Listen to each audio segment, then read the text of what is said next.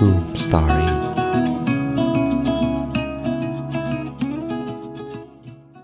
เรื่องที่ผมอยากจะมาแชร์ให้กับเพื่อนๆในค่ำคืนนี้นะครับ เป็นเรื่องที่เราได้มาทบทวนตัวเองหลังจากที่เราอยู่ออสมาหนึ่งปีเนาะว่ามีเรื่องอะไรที่สำคัญบ้างที่เราเนี่ยได้เรียนรู้แล้วก็อยากจะเก็บ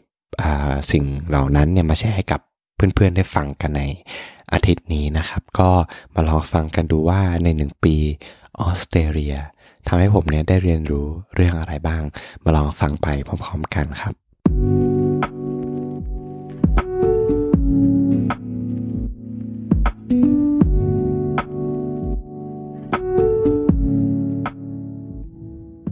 วัสดีครับเพื่อนๆทุกคนครับ ยินดีต้อนรับเพื่อนๆเข้าสู่ เพื่อนการคุยจนดึกโดยมาอยู่กับผมโฟกนภัทรนะฮะที่จะมาชวนเพื่อนๆมานอนคุยกันก่อนนอนเกี่ยวกับเรื่องราวธรรมดาของชีวิต ที่ทำให้เราเนี่ยได้เติบโตขึ้น เหมือนกับนิทานก่อนจบวันที่เราจะมาตกตะกอนความคิดไปพร้อมๆกันนะฮะแล้วผมก็หวังว่าเรื่องราวเหล่านี้เนี่ยจะทำให้เพื่อนๆเหงาน้อยลง แล้วก็ตื่นขึ้นมาด้วยรอยยิ้ม บนใบหน้านะครับ ก็ต้องก่อนอื่นเลย ผมก็ต้องบอกว่าเสียงของผมเนี่ยมันอาจจะฟังดูแปลกๆนิดนึงนะเพราะผมเป็นไข้ฮะแล้วก็มันไม่สบายตั้งแต่เมื่อวานแล้วอะแล้วแบบแทบจะไม่มีแรงจะทำอะไรเลยอะแต่ว่าไอการที่ผมมาอาดครั้งนี้คือเราดีขึ้นแล้วนะหลังจากกินพาราไปสองเม็ดนะก็ได้ถือโอกาสแล้วกันได้มาแชร์เรื่องราวให้กับเพื่อนๆเหมือนกับที่เราได้สัญญาให้กับเพื่อนๆเอาไว้นะฮะ ก็มาถึงช่วง letter from a friend นะครับก็ได้มีเพื่อนคนหนึ่งนะได้มา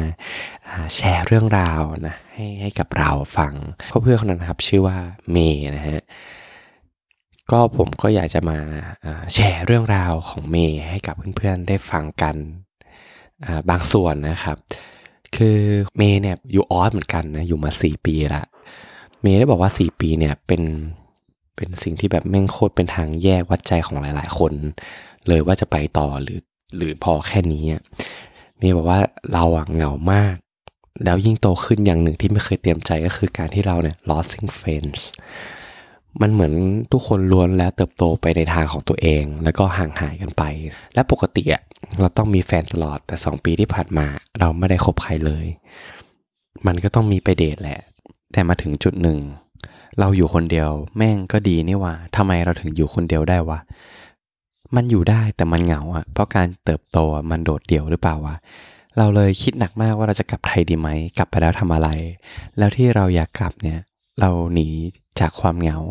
แล้วกลับไทยอะมันจะไม่เหงาหรอวะ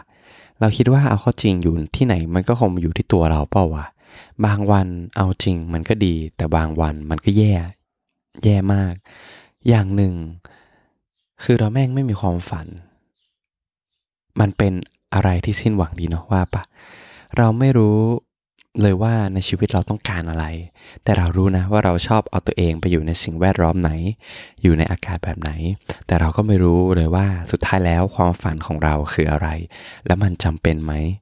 เอาจริงใช้ชีวิตด้วยความสับสนและเหงา สงสัยเราต้องมีแฟนปะหรือเราต้องหาความฝันทำไมมันยากจัง ก็นี่คือบางส่วนนะที่เมย์ได้มาแชร์เรื่องราวให้กับเราเนาะแล้วก็เราก็ได้ตอบเมย์ไปนะว่า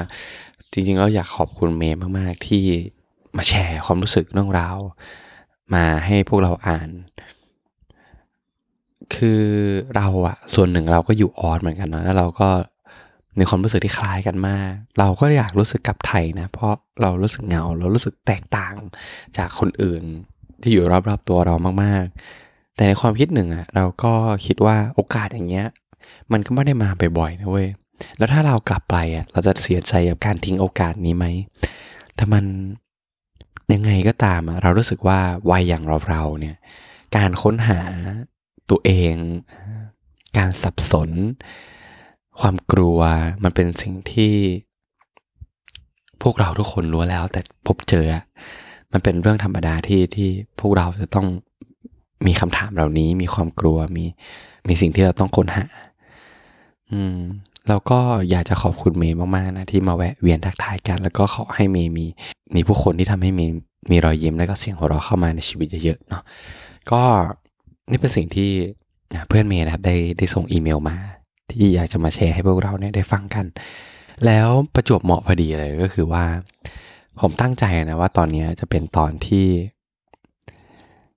เราอยากจะมาแชร์สิ่งที่เราเนี่ยได้เรียนรู้เนาะจากการอยู่ออสหนึ่งปี มาให้กับเพื่อนๆได้ฟังกัน แล้วก็ประจวบเหมาะพอดีที่เมย์มามาแชร์เรื่องราวเกี่ยวกับออสก็ถือว่าเป็นเรื่องงามยามดีที่จะที่จะเริ่มต้นนะครับ ในการที่เราเนี่ยจะมาพูดคุยกันเนาะในในเรื่องนี้นะฮะก่อนอื่นเลยเนี่ยคือผมอะมา มาอยู่ที่ออสเนี่ยได้ครบหนึ่งปีนะครับ เพราะว่าผมเข้าเดินทางมาที่ออสเมื่อเดือนพฤศจิกายนเนาะยังจำได้ตอนแรก ๆ ที่เราได้มาเหยียบที่ออสครั้งแรกอะความรู้สึกคือเหมือนความฝันละกัน มันเป็นความรู้สึกที่เราวาดฝันไว้ตลอดว่า เราสักครั้งหนึ่งในชีวิตอะเราอยากจะใช้ชีวิตอยู่ที่ต่างประเทศที่ มีผู้คนแบบพูดภาษาอังกฤษกัน แล้วก็อยากจะรู้แบบไลฟ์สไตล์ของคนต่างชาติว่าเออเขาอยู่กันยังไงเนี่ยยังจำได้เลยก็คือเพื่อนนะมีเพื่อนคนหนึ่งมารับนะเป็นเป็นเพื่อนสมัยมัธยม แล้วก็โชคดีมากที่เจอแกเป็นคนที่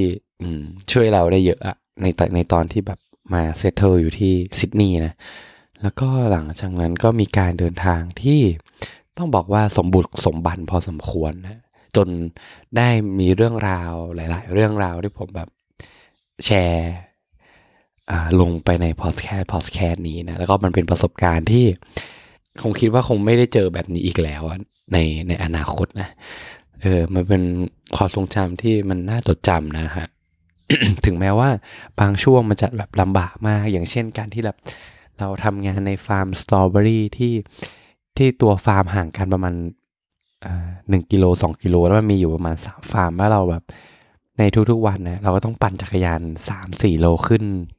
ขึ้นเนินลงเนินอะไรเงี้ย เออ แล้วฝนตกแล้วก็ปั่นจักรยาน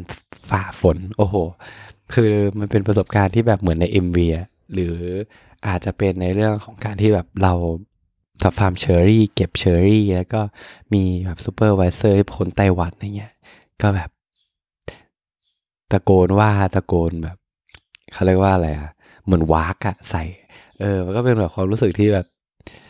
ตอนนั้นเจอก็แย่แต่ว่าพอมาคุยคุยกับเพื่อนอะมันก็เป็นอะไรที่ตลกมากๆเออ แล้วเราก็รู้สึกว่าออสเตรเลียเนี่ยได้ได้ได้สอนเราหลาย ๆ อย่าง แล้วก็ได้มอบประสบการณ์ที่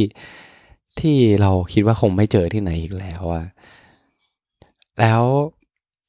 พอเราได้มานั่งแบบรีแคปตัวเองเนาะเกี่ยวกับ ปีที่ผ่านมาอย่างเงี้ยฮะมันมีเรื่องเรื่องหนึ่งไว้ที่เป็นเรื่องสำคัญมากที่เราได้แบบได้เข้าใจแล้วก็เคยที่จะแชร์กับเพื่อนๆในพอดแคสต์ตอนอื่นก่อนหน้านั้นนะฮะก่อนหน้าที่เราจะมาอยู่อ๋อในไทยเนี่ย เราวาดฝันเรามีความฝันเราเราแพลนที่จะมาออสเตรเลียใช่ไหมฮะแล้วเราก็รู้สึกว่า การอยู่ไทยในตอนนั้นมันเป็นอะไรที่ไม่ได้ใช้ชีวิตอย่างมีความสุขอย่างเต็มที่ เพราะว่าเราจำได้เลยตอนนั้น คือเรานั่งเหมือนนั่งนับถอยหลังนะว่าเออเมื่อไหร่กูจะได้มาที่นี่วะเมื่อไหร่กูจะได้มาที่นี่ทำไมผมถึงคิดอย่างนั้นนะผมแค่คิดว่าการที่เรามาอยู่ที่ออสมันคงเป็นประสบการณ์ที่มันแบบมีความสุขมากกว่าอยู่ที่ไทย แล้วก็คง เราคงจะฟูลฟิลมากกว่านี้แล้วคงจะ เติมเต็มตัวเองมากกว่านี้ เออแล้วเราก็ใช้วันไปโดยที่แบบ เราคิดว่าเราไม่ได้อยู่กับปัจจุบันในตอนนั้นนะมากพอเว้ยเราทำงานที่เราทำในอยู่ตอนอยู่ที่ไทยก็ทำไปวันๆไม่ได้แบบเต็มที่ แล้วก็เรารู้สึกว่า เราใช้เวลากับตัวเราอะก็ไม่ได้มีคุณภาพมากเท่าไหร่ เพราเราได้แต่หวังว่าในอนาคตอะ เออเดี๋ยวชีวิตเราก็คงจะดี เดี๋ยวเราคงก็ฟูลฟิลมีความสุข แต่ว่าพอมาอยู่ที่ออสจริง ๆ แล้วอะเชื่อไหมว่า เรากลับรู้สึกเหมือนเดิมตอนอยู่ที่ไทยเลยเว้ย มันเหมือนว่ามันเรามิสซิ่งบางอย่างแล้วรอคอยบางอย่างมาเติมเต็ม ถึงแม้ว่าเราจะทำความฝันของเราสำเร็จว่าในการจากการที่เรามาอยู่ที่ออสเราคาดว่าเราจะได้เติมเต็มถูกเติมเต็ม แล้วก็สามารถที่จะใช้ชีวิตได้อย่างมีความสุขมากขึ้น แต่พอเอาเข้าจริงความรู้สึกตัวเราในวันนี้ กับตัวเราในปีที่ผ่านมา ก็ยังเหมือนเดิมก็ยังเป็นไอโฟกที่ยัง ยังคงรู้สึกว่าเราขาดอะไรไปบางอย่าง ยังคงรู้สึกว่าเราต้องสร้างอะไรบางอย่าง เรายังรู้สึกอินสิเคียร์กับกับตัวตนของตัวเรา เรายังกลัวกับอนาคต แล้วบางครั้งก็ยังมีโมเมนต์ที่เราบอกกับตัวเองว่าเออถ้าเรากลับไทยเราจะมีความสุขมากขึ้นหรือเปล่าวะอืม แล้วพอแบบ เอาเรื่องเหล่านี้มาแบบผนวกรวมกันผมก็สรุปได้นะเว้ยว่าแบบ จริง ๆ แล้วอย่างที่เมย์บอกเลยก็คือ อยู่ที่ไหนอะมันก็เหมือนกันแหละ ผมคิดว่าปัจจัยหลักสำคัญที่สุดเลยก็คือตัวเราเว้ยแล้วผมคิดว่าจริง ๆ แล้วอะต้องขอขอบคุณตัวเองมาก ๆ ที่ ที่ได้หยิบหนังสือ Living with Joy มาอ่านนะ คือผมพูดหลายรอบมากๆ มันดีมากๆเลยนะเพื่อนๆ ลองหาซื้อกันได้เนาะมันจริงแล้วมันทำให้เราได้เรียนรู้ในหนังสือเล่มมันก็คือว่า ความสุขอะหรือการที่เราใช้ชีวิตได้อย่างแบบเติมเต็มหรือมีความสุข มันอยู่ที่การที่เราเลือกที่จะมองสิ่งต่างๆ ที่เข้ามาในชีวิตมากกว่า มันมันเหมือนกับ เรา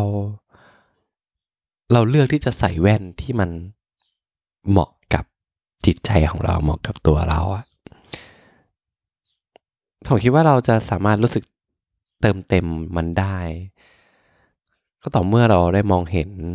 สิ่งดีๆ ที่มันตกอยู่ตามระหว่างทางของความทรงจำที่เราได้มาอยู่ที่นี่ แล้วก็ในชีวิตของเรา แล้วผมคิดว่าสิ่งนี้เป็นสิ่งที่สำคัญมากๆที่ที่มันจะทำให้เรารู้สึกเติมเต็มหรือมีความสุขจริงแต่จริง ๆ แล้วสิ่งที่ผมแบบมาแชร์ให้กับเพื่อนๆเนี่ย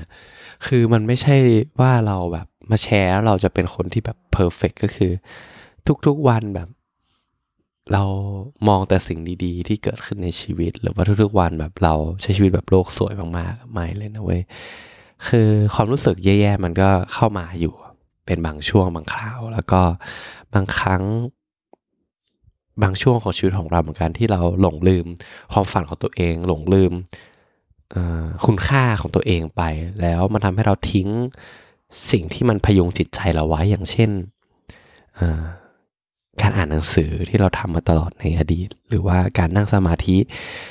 หรือว่าการที่เราแบบเอาตัวของเราอะออกไปข้างนอกไปลองทำสิ่งใหม่ ๆ ซึ่ง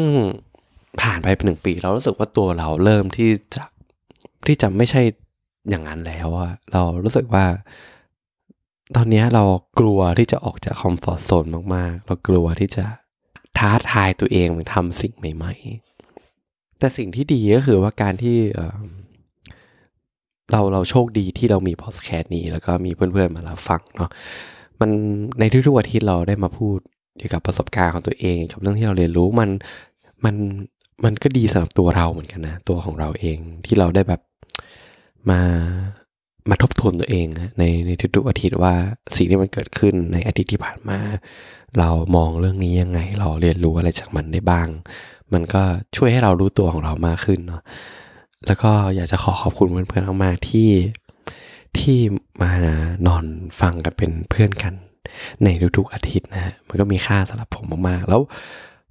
ในท้ายที่สุดอะ คือสาเหตุที่ผมได้มาแชร์เรื่องนี้ ผมก็อยากจะเป็นส่วนหนึ่งที่ที่อยากจะมาแชร์เรื่องราวให้กับเพื่อนๆคนไหนที่เรารู้สึก ไม่มีความสุขกับสิ่งที่เราเป็นอยู่กับที่ที่เราอยู่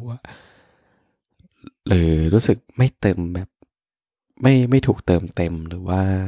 รู้สึกว่าตัวเองแบบ ต้อง สร้างต้องค้นหาตัวเองอะไรเงี้ยอยากจะบอกว่ามันไม่ใช่สิ่งที่แปลกอะไรเว้ยผมเชื่อว่าเราทุกคนล้วนแล้วแต่จะเจอเกี่ยวกับเรื่องนี้ทั้งนั้น แต่ว่าเราแค่ไม่พูดมันออกมา ให้ใครได้ยินแค่นั้นเอง แล้วอีกอย่างก็คือในมุมมองของเรื่องของความสุขเกี่ยวกับอนาคตเกี่ยวกับ การที่แบบว่าเราไม่พอใจในชีวิตของปัจจุบัน เอาตรงเราก็อยากจะบอกกับเพื่อนๆว่า ไม่ว่าเราจะอยู่ที่ไหนอะความรู้สึกแย่ๆหรือความรู้สึกที่แบบไม่โดนตมเติมเต็ม ไม่ฟูลฟิลอะมันมันอยู่ที่ไหนก็รู้สึกเหมือนกันเว้ยความรู้สึกเศร้าความรู้สึกโกรธความรู้สึกหลงความรู้สึกเหงาความรู้สึกอะไรพวกเนี้ยอยู่ที่ไหนก็เหมือนกัน แต่มันอยู่ที่ตัวเราต่างหากว่าเราจะรับมือกับเรื่องนั้นยังไงนะ แล้วเพื่อนๆอาจจะถามว่า เอ้ย แล้วโฟมึงรับมือกับเรื่องนี้ยังไง หรือว่าเราควรที่จะรับมือกับเรื่องนี้ยังไง ผมก็ต้องบอกว่าเราก็ไม่ทราบเหมือนกัน เพราะเราก็ประชิญอยู่นะฮะ แต่ว่าแต่ว่าสิ่งหนึ่งที่เรารู้แน่ๆเลยก็คือ การที่เรา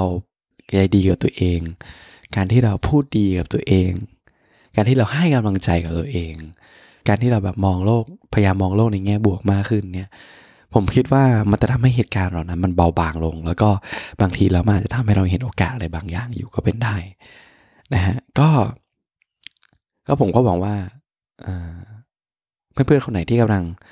รู้สึกคล้าย ๆกันนะฮะคง จะรู้สึกดีขึ้นมาจิตหนึ่งเนาะก็นี่ก็คือเรื่องที่ผมได้มาแชร์กับเพื่อนๆในอาทิตย์นี้ ก็ถ้าเพื่อนๆคนไหนนะครับชอบแล้วรู้สึกว่าตอนนี้มีประโยชน์กับเพื่อนๆก็อย่าลืมใช้กดให้กำลังใจ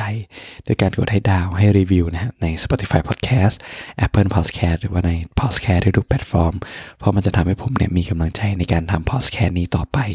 มากขึ้นจริงๆนะฮะผมก็ขอให้อาทิตย์นี้ของเพื่อนๆเนี่ยเป็นอาทิตย์ ที่สดใสนะครับ มีเหตุการณ์ที่ทำให้เพื่อนมีรอยยิ้มเข้ามาอยู่เสมอและขอให้เพื่อนๆ มีความสุขกับชีวิตมากๆนะครับ